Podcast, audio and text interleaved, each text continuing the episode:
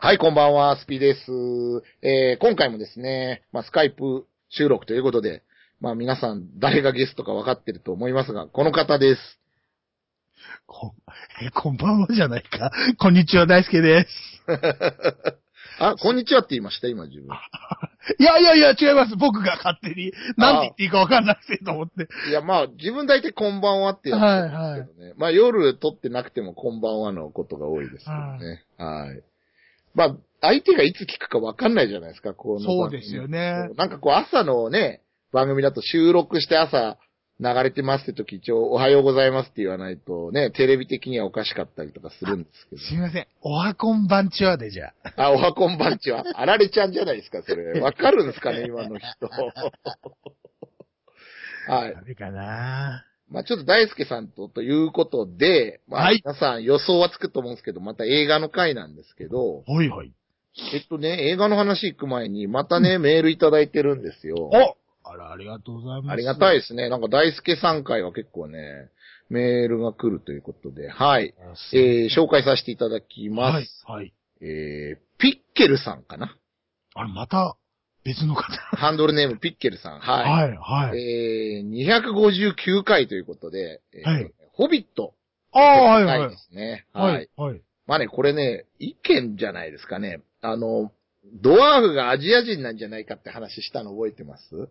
はい、しましたね、僕最初に。はいはいはい。手先が器用だからとかって、はい、はい、はい。えーえっとですね、それに関してで、あの、ドワーフはアジア人ではなくてユダヤ人ですと。ああ、大家族で髭が長い民族。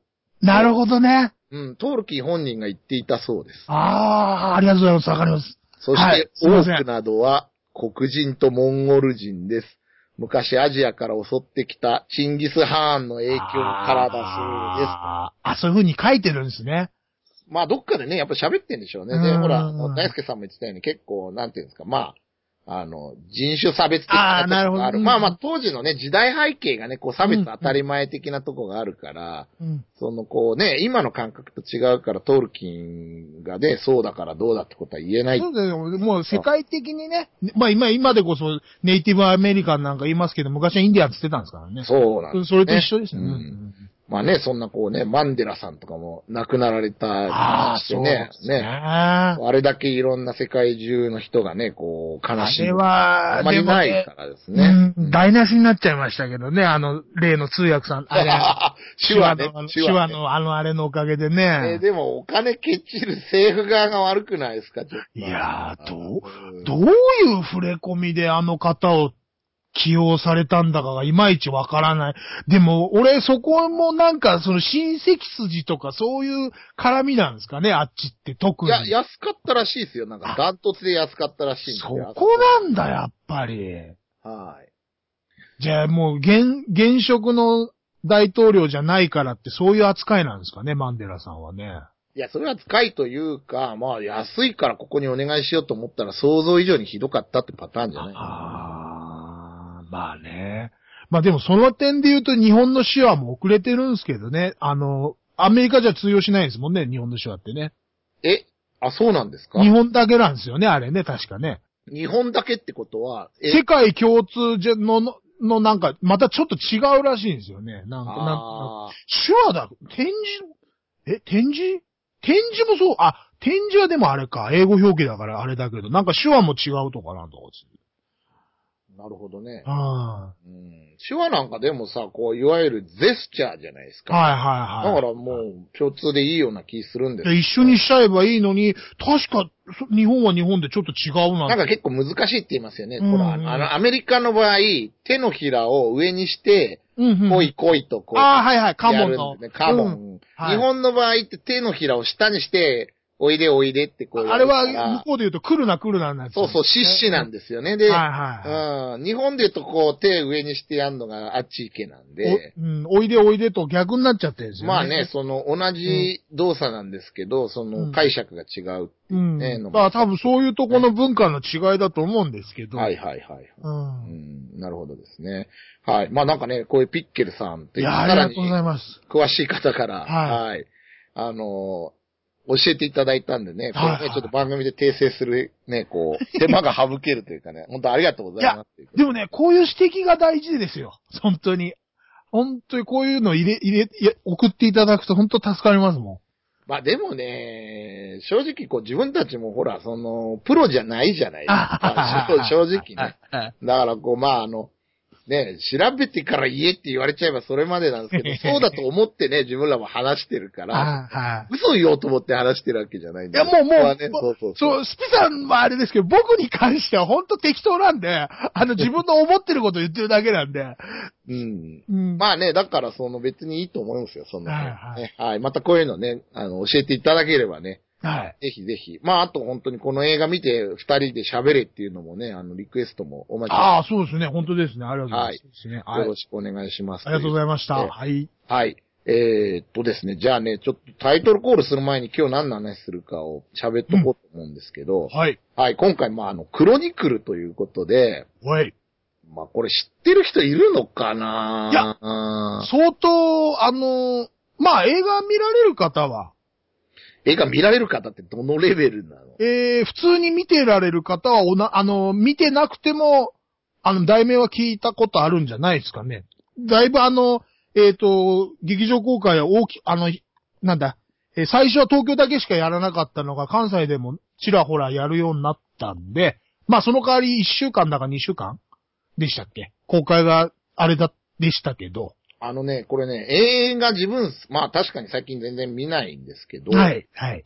まあこうほら、テレビ CM とかなんもなかった、まあそんな状態だからね、やるわけなはいはいい。ネッ。トだけでしたね。はい。だからね、すごいね、これね、自分も全然知らない作品だったんですけど、あの、だから今流行りのあの、署名しないと見れないタイプの映画？えーっと、去年だとだから、えーキックアスか。はいはいはいはい、はい。とか、まあ、あと、あと、あれも、あれもそうですよね。えーっと、だから、えーっと、今回最終回になったあの、えー、ハングオーバー。あれも最初、はいはいはい日本語、え、げ、ねえーっと、日本の公開なかったんですよね。だハングオーバーも2から、うんかな？多分、劇場が確あ、いやいや、ワ1で公開になったんですよ。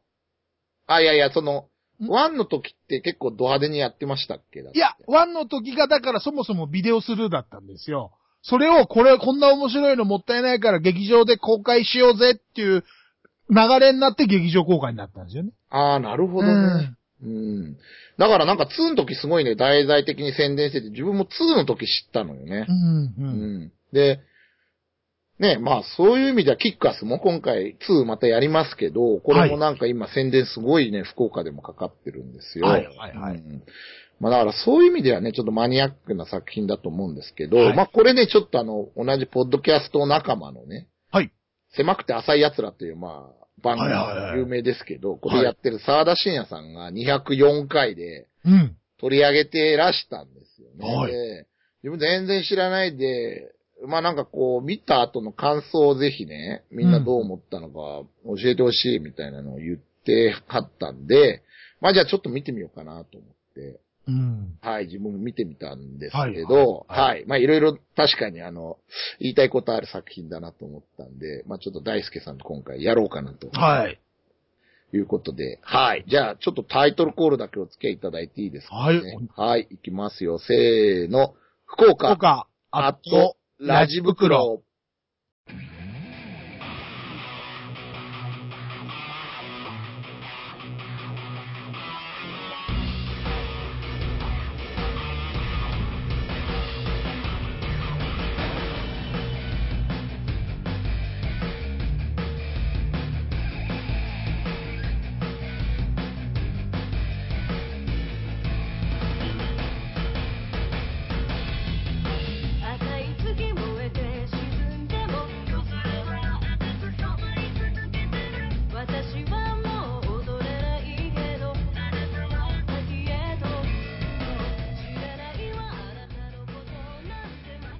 い、それでは本編ということで、えー、大輔さんをお迎えして、まあ、クロニクルというね、まあ、映画を語っていくんですけど、まあ、さっき言ったように、こう、ちょっと経緯が特殊じゃないですか、これなんかもう、日本公開された。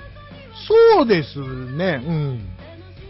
なんかでも最近こういうのパターン多いですよね。あ最近というかもう、かなり前から、あの、だから2年前の映画やったりとか、はいはいはい。えっ、、と、例えば、最最近とか、あの、スピさん見られたかも、あの、モールスって見られました？いや、知らないですね。えっ、と、まあ、じゃあタイトル言うと、えっ、と、エリ200歳の少女っていうのがあったんですよ。あ、そうなんですか。それはあの、で、ハリウッドリメイクでモールスってクロエ・グレース・モレツちゃんってヒットガールちゃんがやったはいはいはいはい。それ、その映画自体も、要は2年、えっ、と、エリ200歳の少女っていうのが日本語公開したのも、2年ぐらい、ま、後だったんですよ。2年ぐらい後。あで、ーまあ、なるほど、ね。あの、ただスウェーデン映画とかだったんで、はい。そに日本に入れる経緯がほぼ、ほとんど多分なかったんですよね、日本の公開。もちろんビデオするっていう話もどっかが買い付けて持ってこないと、日本でビデオするにならないみたいな映画っていうの結構多いんですよ、日本って。ああのー海外的には、あの、アメリカではものすごくヒットしてても、日本に全く、ださっきスピさんがちょろっと言われたキックアス？ーはいはいはい。あれの今、2、バックトゥ、えーバックトゥリベンジだっけ？え、違う、それは違うか。GI ジョーか。今度やる、えっ、と、キックアスの2のやつが、あれもう、えっ、と、去年、えっ、と、えっ、と、2013年の最初の映画なんですよね、あれ。あ、そうなんですね。それが、丸1年になって2014年の、えっ、と、2月に公開になるんですよね、確かね。日本だと。ね来年ですね。はい。で、変な話、今見れちゃうんですよね、キックアス2。あ、なるほどですね。はいうん。で、今回のクロニクルも、えっ、と、もう2012年の最初、2月ぐらいのえ映画になってんのかな、アメリカだと。はいはいはいはい。だえっ、と、去年の暮れにもう見れたんですよね。なるほどね。あの、まあでも、それって英語わかんないと無理でしょ？えっ、と、クロニクルの場合は、ブルーレイで字幕入ってるんですよ、吹き替えと全部。あ、そうなんだ。じゃあ日本で売るのももう想定された上そうですだからそもそも劇場公開するつもりなくて、うん。ビデオスルーで出すつもりだったのが映画の業界の関係者さんなんかの、これ面白いのなんでやんないのみたいなおお声があって、うん。あの映画会社が飛びついた感じなんじゃないんですかね。だったらもったいないから劇場公開しようよ、つって。あ、なるほどうね。んで、しかも今回劇場公開、えっ、と、1000円だったんですよね。あ、そうなんだ。安かったんだ。はいはいはいはい。で、余計に口コミで広がって、東京でしかやんなかったのが関西でもやったみたいなんですよね、どうもあ、ね。なるほどね。はいはいはい。なんだろうね。これね、自分見てすごい思ったのが、うん。あのね、パシフィックリムと似た系統の映画なんですよね、これもね、要は。ほうほうほうほう。なんて言えばいいんだろう、こう、万人受けする作品じゃないですよね。あ、別の意味でね。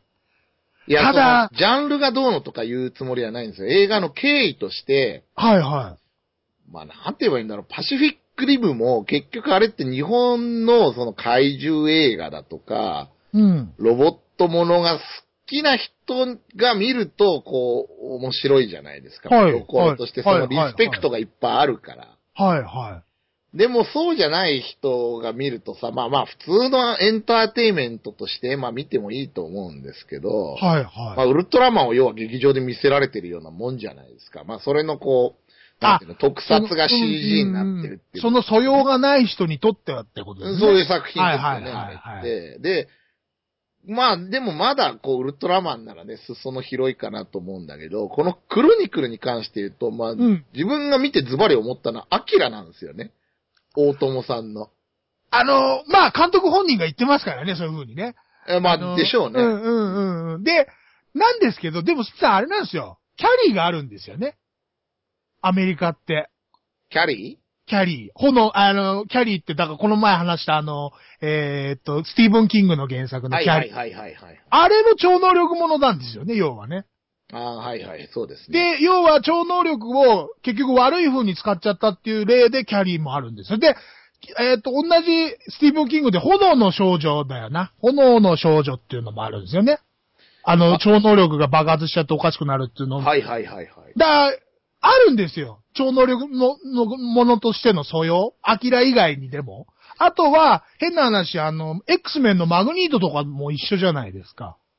いや、まあそうですけど、でもこれさ、超能力使うとさ、あの、こう、鼻血が出るとか、はいはいはいそういう表現でものすごい、その、なんだろう、その、脳から来てるみたいなとこってアキラじゃないですか。だからあの描写は多分アキラだと、あ、最初、いや、でもね、スキャナーズとかもあるから、うん。一概に、あれ全部アキラだよねって言うけど、あの、多分監督さんものすごく若いんですよ。24とかあ、そんな若いんですか？え、いくつだっけ ?20、なんかすごい若いんですよ。30代前なんですよね、この。まあまあ、でもそうでしょうね。その有名な方ではないですよね、要はその、だから、どちらかといえば、こう、予算的には低予算で作ってる方でしょ、これ。いや、でも10億だから。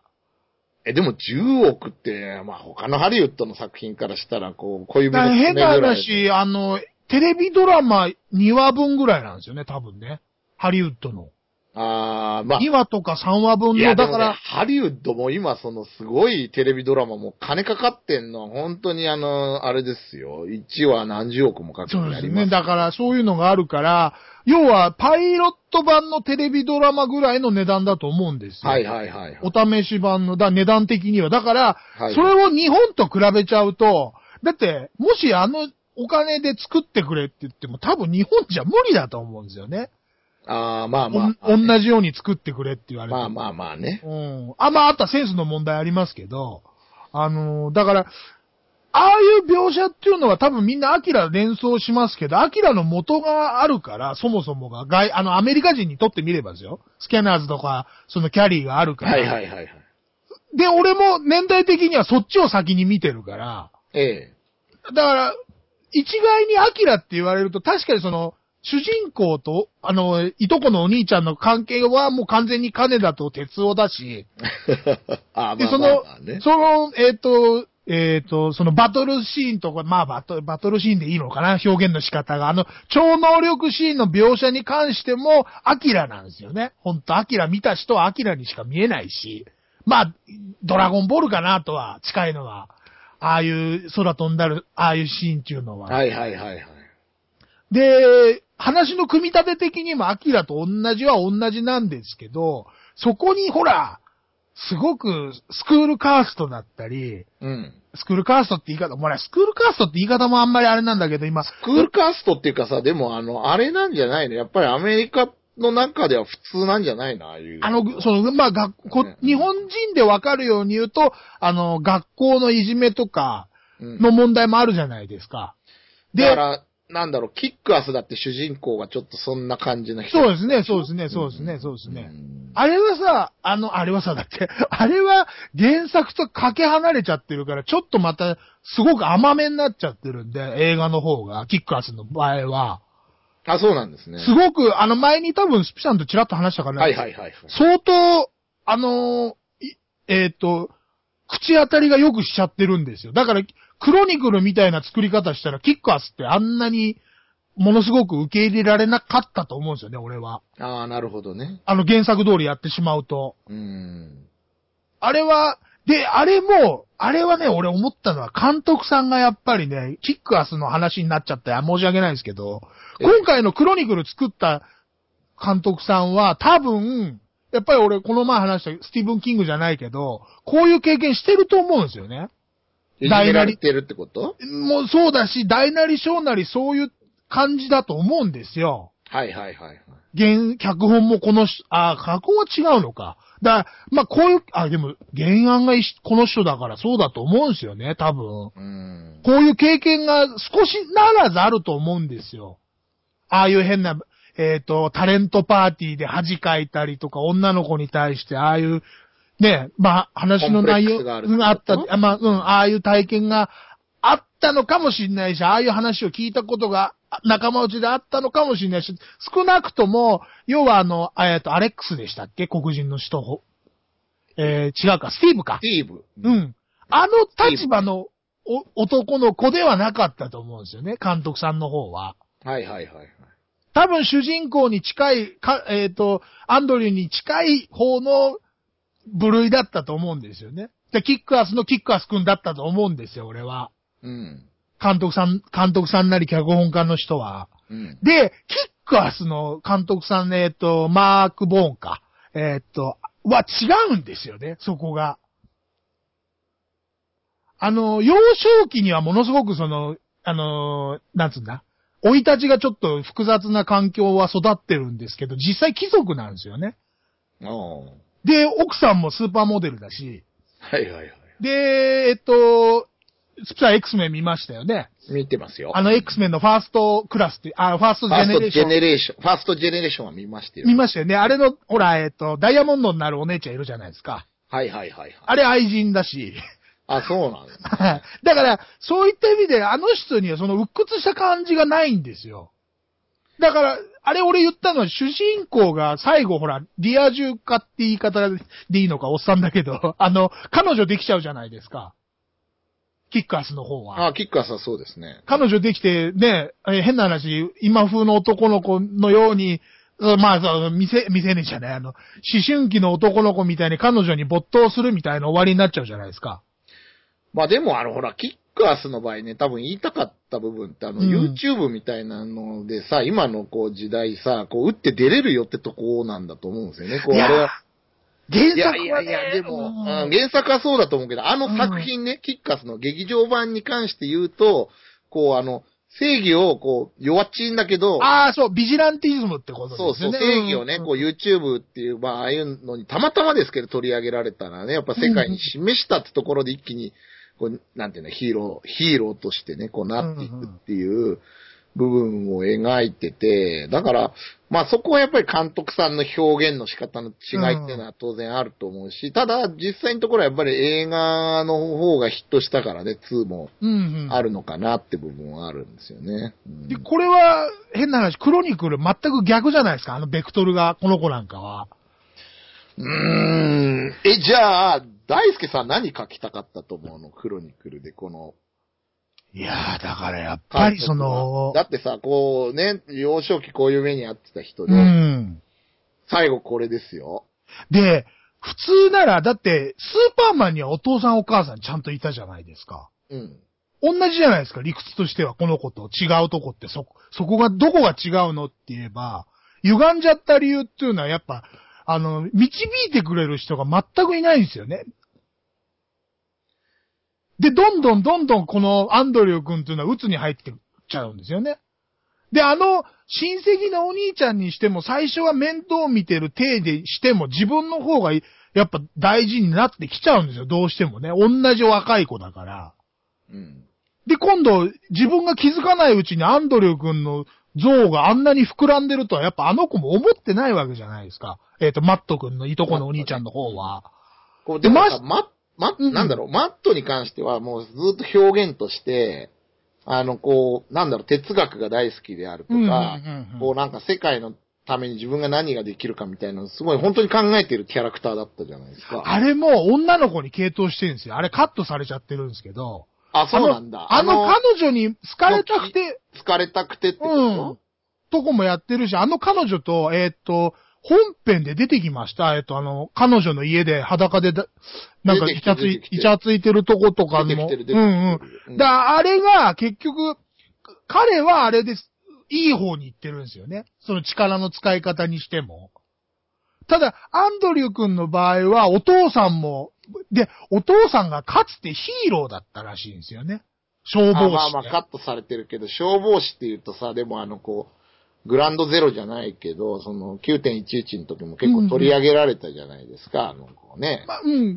で、そまあまあそういう意味で、だから、要は、要はあの、なんだっけ、えっと、消防士さんですごく、できる消防士さんで、それで怪我して、うんえっと、年金生活になっちゃったっていう体だったら、体らしいんですよ。だから確、かね、あの、こう、スティーブかなんかがお父さん何やってんのみたいに聞いて、消防士って聞いて、すごい立派な職業じゃないかみたいに言ってるとこあるんでね、シーンで、今はただのクズだよみたいな風に返すじゃないですか。うんそうそうそう。飲んだぐらいで家にずっといるよみたいな、なっちゃって。で、お父さんがあそこまでクズに落ちちゃった理由みたいなのも含めて、要は、俺は言いたか、あの、あそこで、あっこまであからさまに、そのアメリカの保険制度を揶揄するかなとは思ったんですよ。お母さん結局保険がないから、高い薬買うしかないって、おお医者さんにも見せらんないって。なんかマイケル・ムーアのしっこ的な。うん、家で寝てるみたいなことになって、だって、うん薬買うのに8万円でしたっけ ?800 ドルだから700ドル。850ドルとかいう表現がありましたね、うん言われてうん。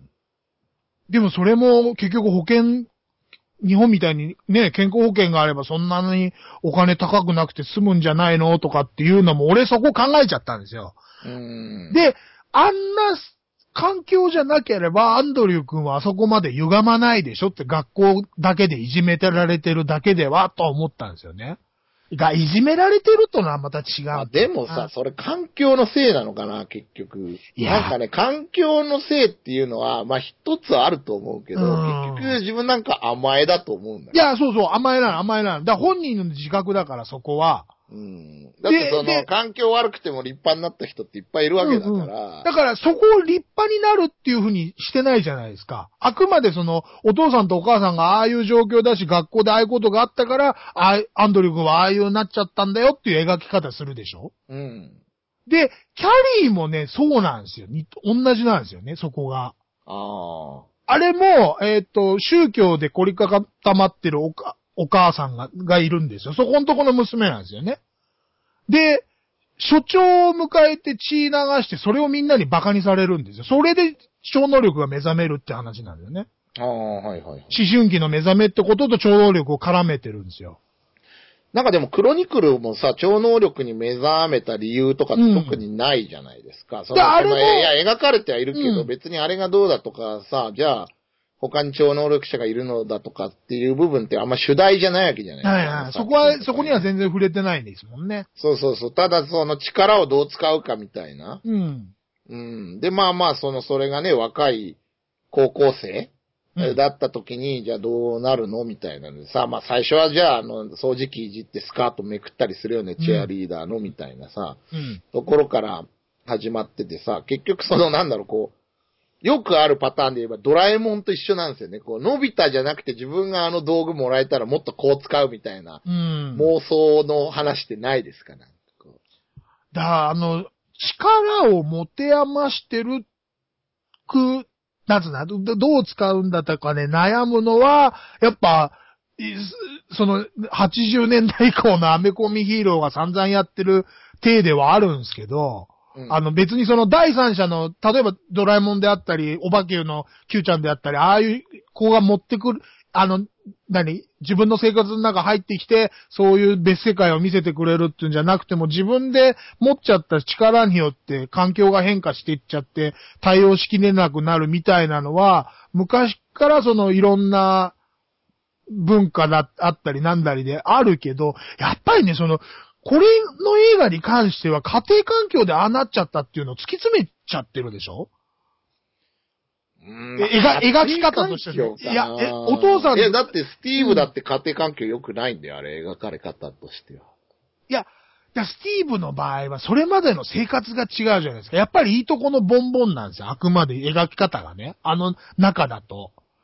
お金だけ渡されて、あの、ほっとかれてる、放任主義されてるみたいな家の子だみたいな描き方されてるけど、うん。彼は彼でそのようなんですよね。あくまで。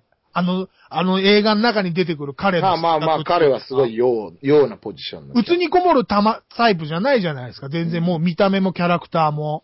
まあなんだよ、元気出せよ、つってこう、うんうんうんアンドリュー君の背中をポンポン叩くみたいな感じのキャラでね、それが唯一、本当だったら、アンドリュー君に対する、その、プラスとマイナスでバランスがよく保ってた時は、それが一番良かったんですよね。うん。で、それが、ちょっとでも崩れる、天秤がちょっとでも傾くと、ダメになっちゃうっていう典型を、を描いちゃってるでしょこれ。この映画は。うん。だから、あの、スピさん好きなあれですよ。マグニートと、あれですよ。プロフェッサー X の関係なんですよ、これ。完全に。いや、まあまあまあ、そうなんだけどさ、まあでもさ、あの、マグニートとプロフェッサー X の関係っていうのはさ、うん後付けじゃないですか、ああいうのって、こう、その、いや、だからもう本当80年代以降ですよ。ああいう風になってきたのは。最初はこう敵として出てたけど、やっぱマグニートも人気が出てきた中でさ、じゃあやっぱりこう信念持ったさ、うんうん、うん。こうなんだろう、ただの悪者っていうかさ、なんかこう暴れてるわけじゃなくて、うんちゃんと彼の理屈があって、それっていうのはじゃあどっから来てんのっていうのがさ、そのホロコーストを体感してるとかさ、うん。そういう、なんて言えばいいんだろうね、こうほら、あの、日本だとちょっとわかりにくいけど、ユダヤ人にとっては、こう、なんて言うんだろう、絶対的な部分じゃん、もうこう、ホロコーストなんてさ、だってこう、なんだろう、こう、意見が分かれることが絶対ない部分じゃない？ああいうところって。だああいう、その文化を、えーっと、この監督さんがそれをそこまでいや、考えてよっていうか、やっぱ肌身で感じて育ってるとは思うんすよね、文化的にね。うん。アキラも結局、あれ、二人ともこ、えっ、と、鉄夫と金田って孤児院じゃないですか。そうそうそう。子供の子。で、鉄、えー鉄夫の方が、あの、捨てられてくるんですよね、確かね。あの、で、金田は最初っからいるんですよね。そうそう孤児院にね。なんかだから、金田の後ついて回ってた、ちょっとうん。気の弱い子が鉄夫なんだよね。だから、鉄夫って下手すると、あれあんまり、あそこまで描かれてねえか。捨てられたっていう感覚があるんじゃないですか？まあでもね、結構ね、えっとね、その漫画だと確かもうあの、ほら、あの、暴走族で、うん。鉄夫もほら、遅れんなよ、みたいに言ってうん。走ってる時に事故にあって運ばれて超能力はいはいはいはい。得るっていう設定なんで、アキラの場合。だからあんまりその、まあ力関係はなんか、鉄夫のくせに生意気だぞみたいなのはすごい、だからジョーカー、ジョーカーとか出てくるでしょうかいや、スティーブがね、多分ね、山形なんですよね。あ、山形ね。ああ。あの、もし、あ、あの、アキラと比べるんであればね。はいはいはい。最初に殺すじゃないですか、山形のこと。はいはいはい。で、その理由も、あの、漫画だよな、あの、回収してたのは。なんか、山形に馬鹿にされるんですよね。あの、女の子のことで。あはいはいはい。お前なんだよ、初めてだったのかよ、みたいなシーンがあったんだと思うんだよな、漫画の方で。あの、それで、まあ、もちろんその、アキラの映画の中では馬鹿にされてたじゃないですか。すごく鉄をお前の、お前のくせになんだよ、みたいなこと言われてて、それで殺したみたいな描写、まあ同じです。今回のスティーブと一緒ですよね。ほっといてくれって。そんなおせっかい、お、おお前になんか何もわかんないんだよっていう体で殺しちゃうじゃないですか。うん。あの、アンドリュー君が。うん。まあ、雷も自分で操ったかどうかさえもわかんない状況でやっちゃうでしょ？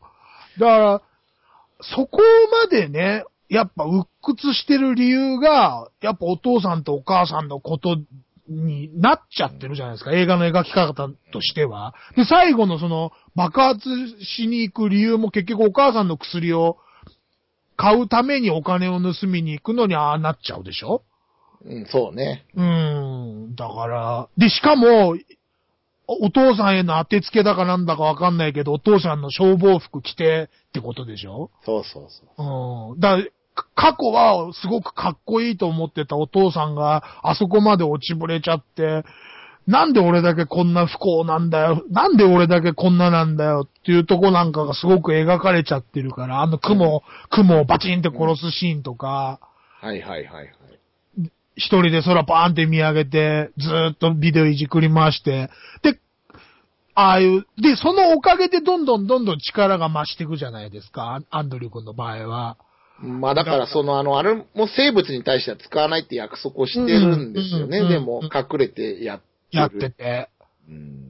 だから、で、えっ、と、マット君はそこは全然そんな風になってると思ってないじゃないですか。実際、親戚でそういう家の子だっていうのは大体なんとなくわかってるけど、そこまで踏み込んでないし、あの、家庭に。うん。いとこなだ、俺い、いとこなだけで、お前の面倒見てるだけだから、みたいなこと言うじゃないですか、だって、途中で。でだから、その辺が、あの、まあでも、アンドリューも助け求めてないじゃないですか、別に。彼に。まあいや、それを気づいてあげられないからでしょ、やっぱり。心の中で酒、それもわがままっちゃわがままですよ。俺は、こんだけ、あれな思いしてるのに、誰も気づいてくれないっていうののわがままのいや、爆発だけど、こう、気使ったスティーブみたいなのは返り討ちにされちゃう。ああ、だあそこにマットが行かなかったのって女の子とイチャついてたかな。そうそうそうそうそう、になってますね。偶然いなかったわけだけど、うんうん。ね鼻血が出たのに結局、いくあいつになんかあったのに、彼女といたからっていう描写になってますもんね。そうそうそう。だから、そこがやっいやだからぱ、気にしたら殺されちゃうし、気にしなかったら逆恨みされるんじゃどうしようもないでしょって話。いや、だあれが二人で止めに行ってたらってことかもしんないですけどね。あそこで二人殺しちゃってたら、あいつどうなってたのかなとかって思って。自分はね、結構ね、あのー映画の解釈またちょっとね、うん大輔さんとも違って、はいはいはいはい。あの、やっぱりね、超能力とかってすごい便利かなと思うけど、もう今のこう世界で考えたら資本主義なんで、超能力より金なんですよね。うん。経済、経済なんですよ、あれ。うんだから、結局超能力を身につけても、お父さんも癒せなければお母さんも癒せないわけですよ、うんうんうんあれって。だから、その、多少ね、人気者になったり、うっさは晴らすことできたかもしれないけど、そこじゃなかったんですよね、あれ。うんね。うん。だから、万能じゃないよと、まあ、その、いう部分が多分言いたかったんじゃうない。で、すごいね、これね、自分、あの、今話してて思ったんですけど、前ね、こう、アンパンマンっていうさ、子供向けの、はいはいはいはいはいはい。まあ、柳瀬隆さん亡くなっちゃったんですけど、はいはいはいはいカットラジ袋でも語ったんですけど、えっとね、ちょっと前にアンパンマンを取り上げてるんですうんうん。ね。で、アンパンマン見てて、あの世界観何がすごいかっつったら、あの自分一個気づいたんですけれども、一切お金って出てこないんですよ、アンパンマンか。貨幣価値がない世界ですね。貨幣価値ってないんですよ。うん子供の世界だからまあまあ、その、それはいいと思うんですけど、その、うん。じゃあね、こう、あの、ほら、なんとかマンって出てくるんですよね。例えばこう、うんうんうん。まあ、あの、ジャムおじさんとかもパンを作ってるわけですよ。で、それを街にこう配りに行くんですけど、お金は取らないわけですうよ。ん。で、他にもこうね、いろいろいるわけですよ。かつぶしマンっていうのがいれば蕎麦配って、ああ、えそう、鉄火の巻ちゃんっていうのがいれば、鉄火巻きをこう、みんなに供給してるわけですよ。だから、うんうんうんうんもうみんなそうやってこう、なんていうんだろう、誰かが何かをこう、自分の得意なものを供給するんですけど、見返りは求めないんですよね。でえ、うん。それって全員がなんかこう、そうやってやってるから、な、なんて言えばいいのこう、ほらあの、お金がない世界になる。だからユートピアですよね。みんなが言うそうそうそう、そうあの、宗教的に言うユートピアですよね。うん。だから偶然こう、子供の世界だから、うんそうなってんのかもしれないけど。いや、だから偶然じゃないと思いますよ。あれがだから柳瀬先生が描きたい、あの、本当の人間社会ってことじゃないんですか？そう、だからね、そうすると助け合うっていうのももう当たり前だし、うんそのなんかお金をもらうとかお金がないとなんか困るってはいはいはい発想もないから、すごいみんな幸せに暮らしてるわけよ。うん。だで貨幣価値がないっていう、あの、世界っていうのの描き方は SF なんですよね。SF のユートピア思想ってみんなその貨幣価値がなくなって、えっ、と、貧富の差がなくなってみんなが平等になるから助け合って生活してるいい社会だっていう風になるんですよね。だけどそこから、あれおかしいんじゃないのってほころびが。おかしいんじゃないのじゃなくて、例えば、うんじゃあこの今の現代社会も、はいはいはいはい。食料をみんなに均等に分け与えたら、うん。そのアフリカだけね、こう何万人もね、そうそうそう亡くなるなんてことなくなるんじゃないのって思うわけですよ。なりますね。そアうですね。ンパンマンの世界ならなくならないわけでしょだってはいは。いみんなにこう、配りに来るわけだ。うん必ず。でも、こう、その中で、いや、俺のこのパンそんなに人気があるんだったら、ね、2個欲しいとか3個欲しいってやつには、なんか特別なものを、あれした場合に3個あげようみたいな話になったら、うん。うん。こう、なんていうの、差がついてくるわけですよね。うん一個ずつみんなもらってわーいって食べてたのに、こう、まあまあ、あの世界だとバイキンマンがこう独り占めにしようとするんですけど、うんうん。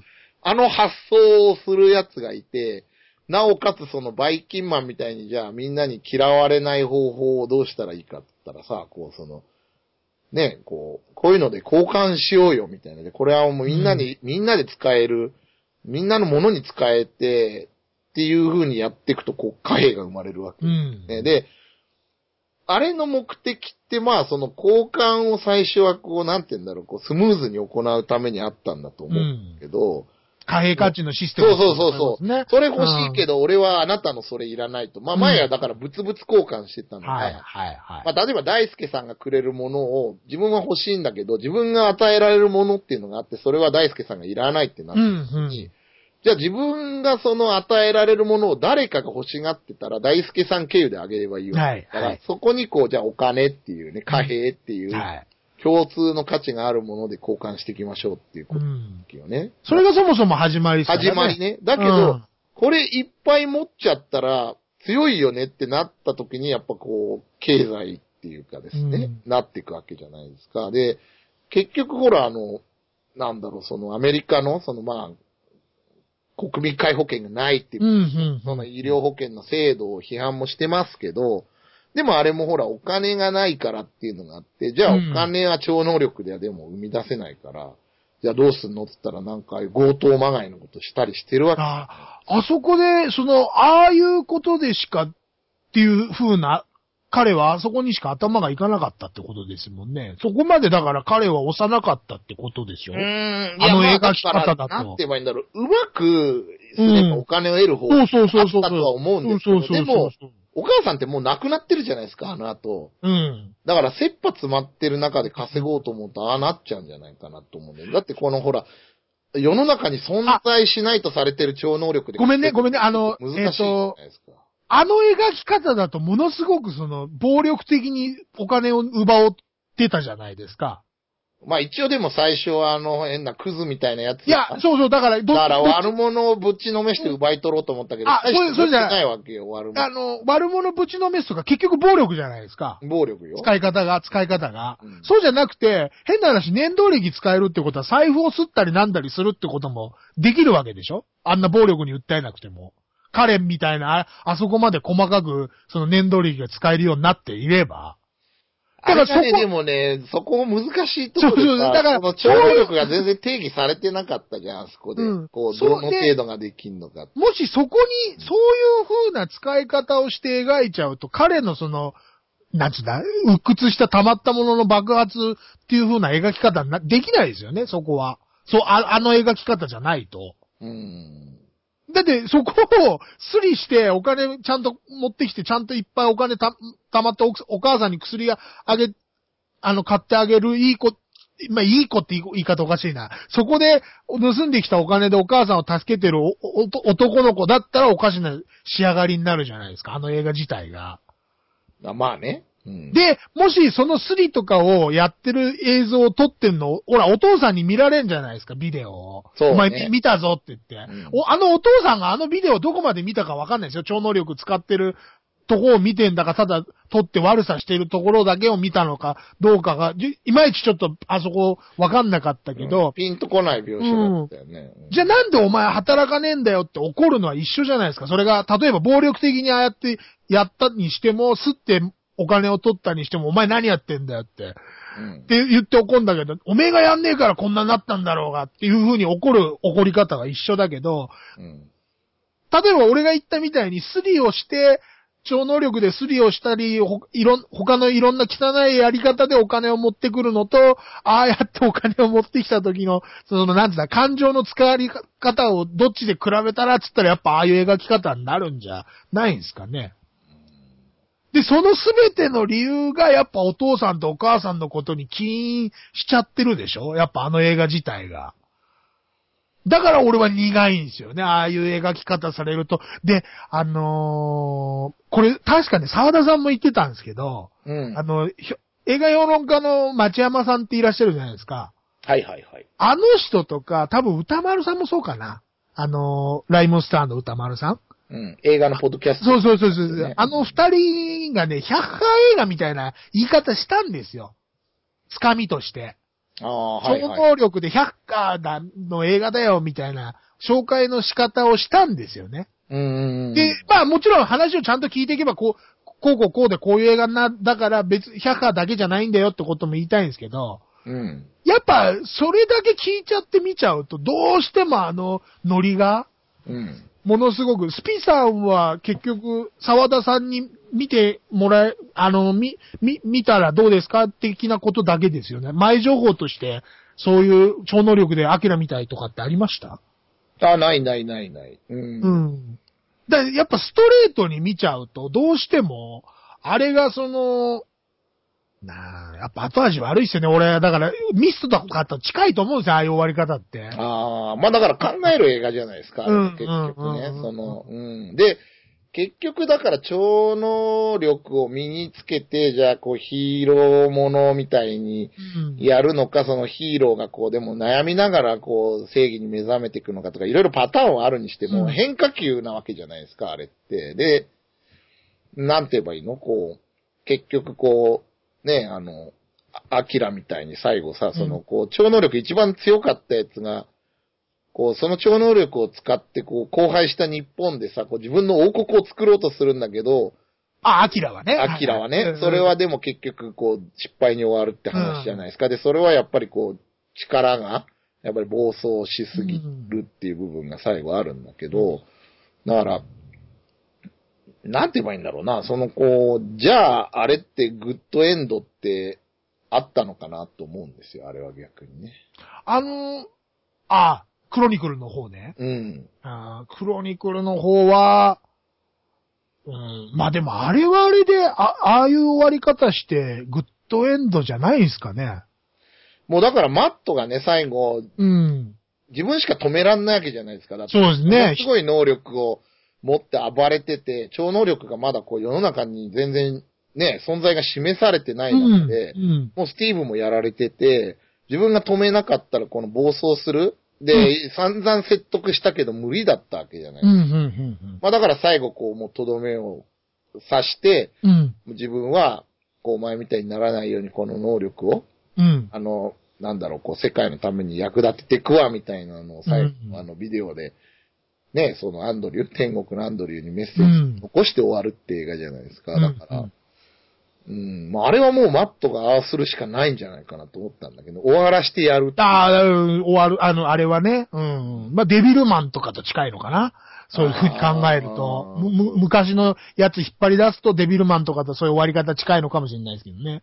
まあ、だやっぱその、あ、あ監督さん、アキラ作りたかったのかなとかって思うんですけどね、うん。いや、だからだ自分なんか結構見方が違って、確かになんか境遇としてはこういじめっ子だとか、あいや、いじめられっ子だであるとかね、その家庭がすごい環境が悪いとか、あるんだけど、なんかだからそうなったっていうのはおかしな話で、やっぱりアンドリューの素養でああなったわけであって、うん。なんかだからこういうやつがこうなるみたいな見方はあんまりこう思わなかったですけど。あ、だからそこをね、だから多分分かりやすいようにテンプレにはめてるんだと思うんですよ。うん。ああいう状況だから、ああいう風になったかわいそうな子が結局爆発してもしょうがないじゃないっていう、その、脚本の誘導だとは思うんですよ、う俺。ん。だし、むしろああいうやつだからいじめられるし、うん。っていうことなんだよね、自うん分にしてみたら。ねそう。どっちが先かみたいな話になるんだけど、いじめられるから、ああなったんじゃなくて、自分に言わせれば、ああいう、まあだから雲をね、ブシュって殺したりとか、ちっちゃい頃残酷ですよ、確かにこう、あの、うん。カエルいじめたり、バッタいじめたりとか、自分もでも、あの雲を殺すシーンはもしかしたら、うん。もしかしたらなんですけど、うん。あの力を持つまではあんなこともできないような子だったのかもしれないよね。うーん。む虫なんかも殺せないような優しいのに、ああいう、だそこもあったのかもしれないんで、あれは力が出来上がったったから弱いものを、自分より弱いものをいじめ、いじめるじゃないや。あまあ、いじめるか。いじめるっていうか、傷つけるみたいな行為に走っちゃったっていえ、う。でもそれはもう完全に性格悪いですよね。だって力を持って自分のが強くなったから、そういうことをそうそうそうそう考えるって。だからそれの現れで入れたんだと思うんですよ、あのシーンって。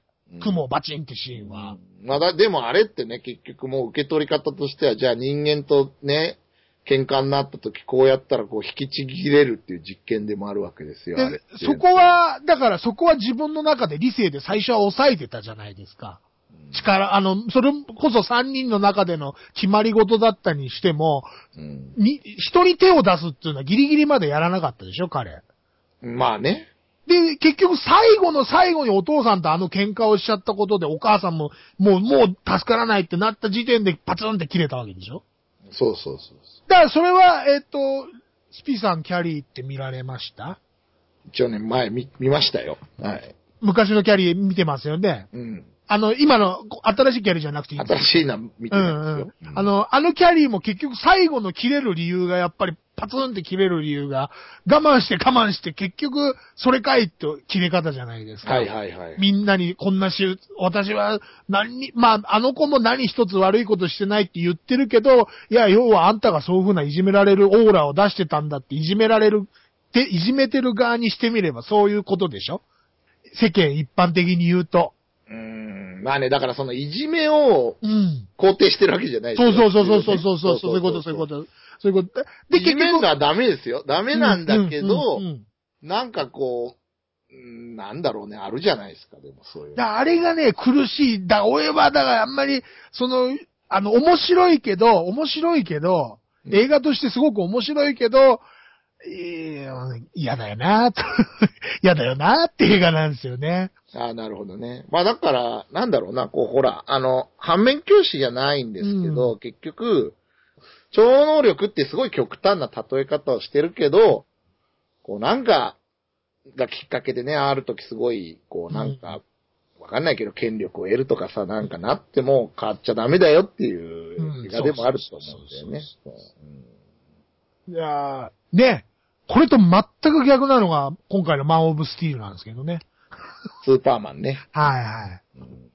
スーパーマンはね、まあそうね。うんぐちぐち悩むけど、結局良き指導者がいるおかげで、お父さん、お父さんが二人、ちゃんとしたお父さんもいるし、支えてくれる仲間がいるし、で、良くなっちゃうのがス、今回のスーパーマンはそういう描き方してますね。う。うんーん、だから、そこの不在、だ、一番その何？その、おにまあ、日本もど、な世界中でそうだけど、やっぱりその指導者の不在ってことなんじゃないんですかね。こういう不う安。ん。だいい先生がいないし、うんあれだってほら、学校に先生がいても良さそうじゃないですか。その、あ、まあそういうとこが描かれてるそのスクールカーストのあの、アメリカお得意なあのスクールカーストの描き方ってあるでしょ？いろんなその、うんあの、スポーツ選手、あの、フットボールの選手がチアホヤされたり、チアガールのお姉ちゃんがチアホヤされて、うんギーク的なその、頭のいい子はその、追いやられるみたいな、あれの中に、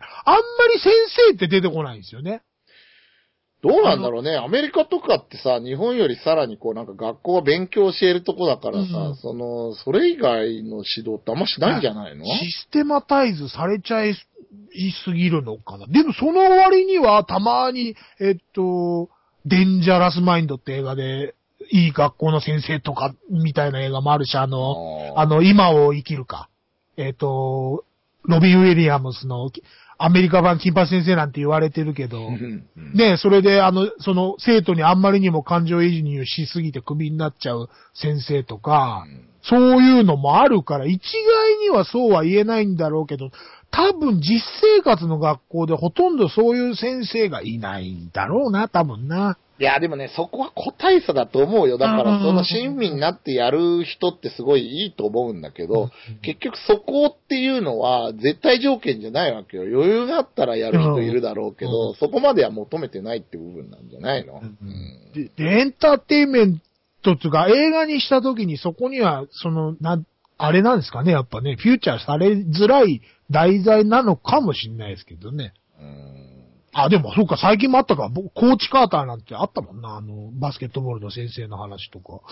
あるはあるんですけど、なんかス、ポーツとかはね、あるよね。ボクシングだとかさ。ああいう子に対してそういう手を差し伸べる先生のいい話みたいなのあんまアメリカってないような気はするんで、でも、ないわけじゃないのか。ただああいう題材にした時にそういう指導者が、まあ、でもね、超能力の先生っていないでしょってことなの。要はスポーツとかそういうのだったら、こう、彼のね、なんかじゃあその足を、あ、例えばさ、吸ってさ、走って逃げんのに使ってたのを、そうじゃなくて、あるじゃないよ。うんそうね例えば日本の漫画でもいろいろあると思うの。こうあの、スラムダンクとかだってそうなわけじゃないあの、うんこう恵まれた体をさ、バスケに生かそうよって日本人ってちっちゃい人が多いんだから、君はスターになれるよみたいなとこがあるわけじゃない。で、あと、こうね、アイシールド21だってさ、こういじめられっ子が、あ、そういう話足が速くて、これをこう、アメフトっていうのは実は足が速いだけみたいな、その一芸の集まりでチームを作って、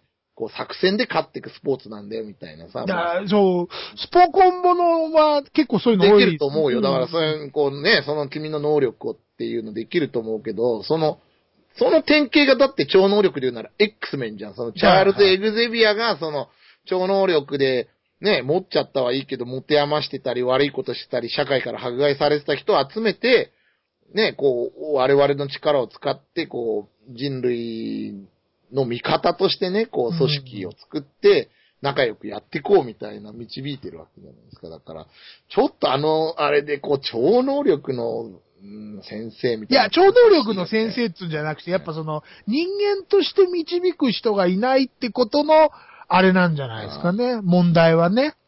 あのあの映画の中、あの映画の中にもしそういう人がいれば全然違ったんじゃないのかなっていうのも。キャリーは確かその先生も殺しちゃいますからね。そういう風に良くしてくれた先生を殺すんだよな。確かな。それだとほら、うんダメじゃない、結局。ででも、あれはそれをよくしてくれた先生もわかんないぐらい錯乱してちゃったからっていうあの描き方だったから、キャリーの場合は。え、でも今回も最後さ、あの、こう、なんだろう、お父さんは気絶してると思ってさ、うんうん愚痴ったんだけど、本人はこう聞こえててさ、こうカメラが動いてる。はいはいはいはいそこで表現されてんだけど、うん。それでそのね、本当はまあ聞かせるっていうか、恨み節みたいなのをね、ちょっとうん。あのを、こう、もろに聞いてしまって爆発するみたいなね、うんこうビルごと吹き飛ぶわけじゃないですか。うんであの子にとっては多分お母さんが全てだったんですよね。あの中で言うと。もしそういう、あの、導き手として存在する最後のストッパーがお母さんだったんですね。あの、あの中でだとね。うんまだお母さんが死んで、で、お父さんにお前のせいだって言われちゃって、うんまあ完全にこうね、まあ家族っていうのを失ったわけだから、あの瞬間にね。うんで、こう、その、多分ね、真面目に話すと本当終わんないテーマだと思います。そうですね。うんうん。いや、だからまあまあ、こんだけいろいろ見てね、みんながこう、考えられる作品ってのは、逆に面白いと思うんだけどね、逆にエンターテインメント作品になってないとこが、このクロニクルのその人気出たとこなのかもしれないですよね。うん。はいはいはい。うん。ただちょっとこのね、そのハリウッド作品だと思って見たら、どうなのはかっていうところあるんですよ。だから、いや、だからね、この、あの、うんやっぱり日本で配給会社が渋った理由もわかるんですよね。だから、その、うんそういう意味でちょっとパシフィックリム的なところはあるって、やっぱりこう、工業って考えたときに、みんながわーって、もろ手はえっとねでも喜ぶかっていうと難しい。その日本の理由はちょっと多分違うんですよね。作品の内容じゃないですもん。あの、結局出てる人が有名人。あーまあまあね。まあだおかもう直結して、これ、あの、スピさんが言ってくれたのは、本当いい映画会社の人が、どうしても手が出ないって理由ですよね。うんこれを配給してる奴らっていうのは結局金儲けだから、もちろうんん。エンターテインメントを提供するってことは、お金儲け前提だいや、から。でも、でも、金儲けっていう目で見てた時も、これってうん、だから、その、じゃあ楽しめる人って、結構、その、だから今、我々みたいにね、うんこうやってこう、テーマ性を語ったりする人ならともかく、うん。まあ、正直ね、あの、クリンさんも見たらしいんですけど、はいはい全然面白くないけど、何これって言われて。ええそうか、そうか。え、それは面白くないくて、きあの、い嫌な感じってこと？いや、気分が悪くなった。ああ、だ、だ、それはそれでいいんですよ。そう、そう、そういう風に作ってますから。うん。いや、でもさ、そうんの気分が悪くなる映画見に行きますかって話なのよ。ああ、でも、ホラーは見るんでしょ？みんな。ホラー映クリ、画見ないいや、クリさん、クリさんは、クリさんは違うけど、うんホラーは気分悪くなりたくてみんな見に行くじゃないですか。で、これは売り、怖いもの見たさじゃそうそう。これは売り方はそういう風に売ってないから、その、なんでそんな100か、超能力100か映画じゃないのって見に行っちゃったらそういう風になりますけど、うん。だけど、そもそもがそういう風に多分やってないと思うんですよね。うん。まあ、クロニクルってね、記録って意味でしょ、これだって。うんだから自分でこうずっとね、こう取り始めてみたいなさ、あの、こう、うん。あれでもね、考えたなと思ったのはさ、超能力でビデオ浮かしてるからさ、一人で、撮ってるのに本人が映るってはいはいあれはずるいなと思って自分見てたんだけど、うん。まあな、なんだろうね、こう、一人の人間がね、こう、え、ちょっとこう、いい力を手に入れるんだけど、うまく使いこなせなくて破滅する記録だからうん。ね。うんでね。うんうんで、ほら、スティーブとかを殺しちゃった後もなんで撮り続けたんだろうとかね、もう癖になってたのかなうん。いろいろ突っ込みどころはあるんだけどね。それはまあ、あの、モキュメンタリー、あの、その、セルフ、ポブ映画か、えー主観視点映画には、なんでこんなとこでカメラ回してんだって突っ込みはいろいろあるから、それをうまい具合に抑えているやつがいい映画だと思いますよ。なんでお前この状況でカメラ回してんだよって。普通はなるけど、そこを、クロニクルの場合は最後なんか結局最後の戦闘シーンはいろんなとこの、あの、テレビ映像だったりなんだりであれ置き換えてるじゃないですか。そうだね、もう撮ってないからね、自うん分のカメラ、自分本人が回してるわけじゃないじゃないですか、今度は。うん。監視カメラだったりなんだりの映像に置き換え、あれをやったから、あの、今までの他の、えーっと、だから、ブレアウィッチだとか、えーっと、破壊者、えーっと、なんだっけ、あの、怪獣映画。レックじゃなくて、で、レックもそうだし、レックもそうだし、そああいう映画みたいになんで不自然にここで、お前まだまだカメラ回してんだよっていうふうにはなんなかったですよね。そうね。まだね、まだそこが薄まりましたよね。うん。クローバーフィールドみたいにはならなかった。そうそうそうそうそう。んこう、あの、ああいう撮り方をすることによって、その本人の本当の心理描写とかはわからないんで、想像の余地っていうのは広がるんですけどね。うん。だ体感として地続き感が欲しいんじゃないですか？うん、なるほどね。まあまあ、その見る、見る側としては。リアル感っていうかね。ううん。で、やっぱ主観視点って外人好きなんじゃないですか、うんあれが受けた理由っていうのは。うんうんうんゲームもそうだし。主観視点でこう、のめり込んでる主人公がどんどんどんどん壊れていくってとこがまた嫌な気分を増幅するんでね、うんあれ。こう、自分が感情移入した相手がこう、どんどんどんどんそこう悪になっていくっていうね。まあ悪だね。うんうんいい方なら気分いいけど、悪い方だと本当どんどんどんどんね。そうそんだけいい意味で感情移入できた映画だと、できる映画だと思いますよ、あれは。まあなんかね、こう、おかげさまかなんかで、あの、結構レンタルね、されてああ、そうなんだ。で、えーはい。えーぜひぜひ、まだ見てないという人、はいはい、そうです、多、分ね、今回のもうネタバレしながら話してるけど、見てない人聞いてもわかんないと思うんですよね、全う然。この嫌な嫌な気分は多分見ないと伝わんないと思うんで。うん、ぜひ見て、うんあってね、まあ、どういう感想を、あの、こう、ね、どういう感想をこう持ったかっていうのをね、またぜひメールしていただければとはい。思います。はい。はい。まあ、そういうことで、じゃあ、えー、今回は、えー、クロニクルというね、うん作品を大輔さんと、はい、ありがとうございました。語ってきました。ありがとうございました。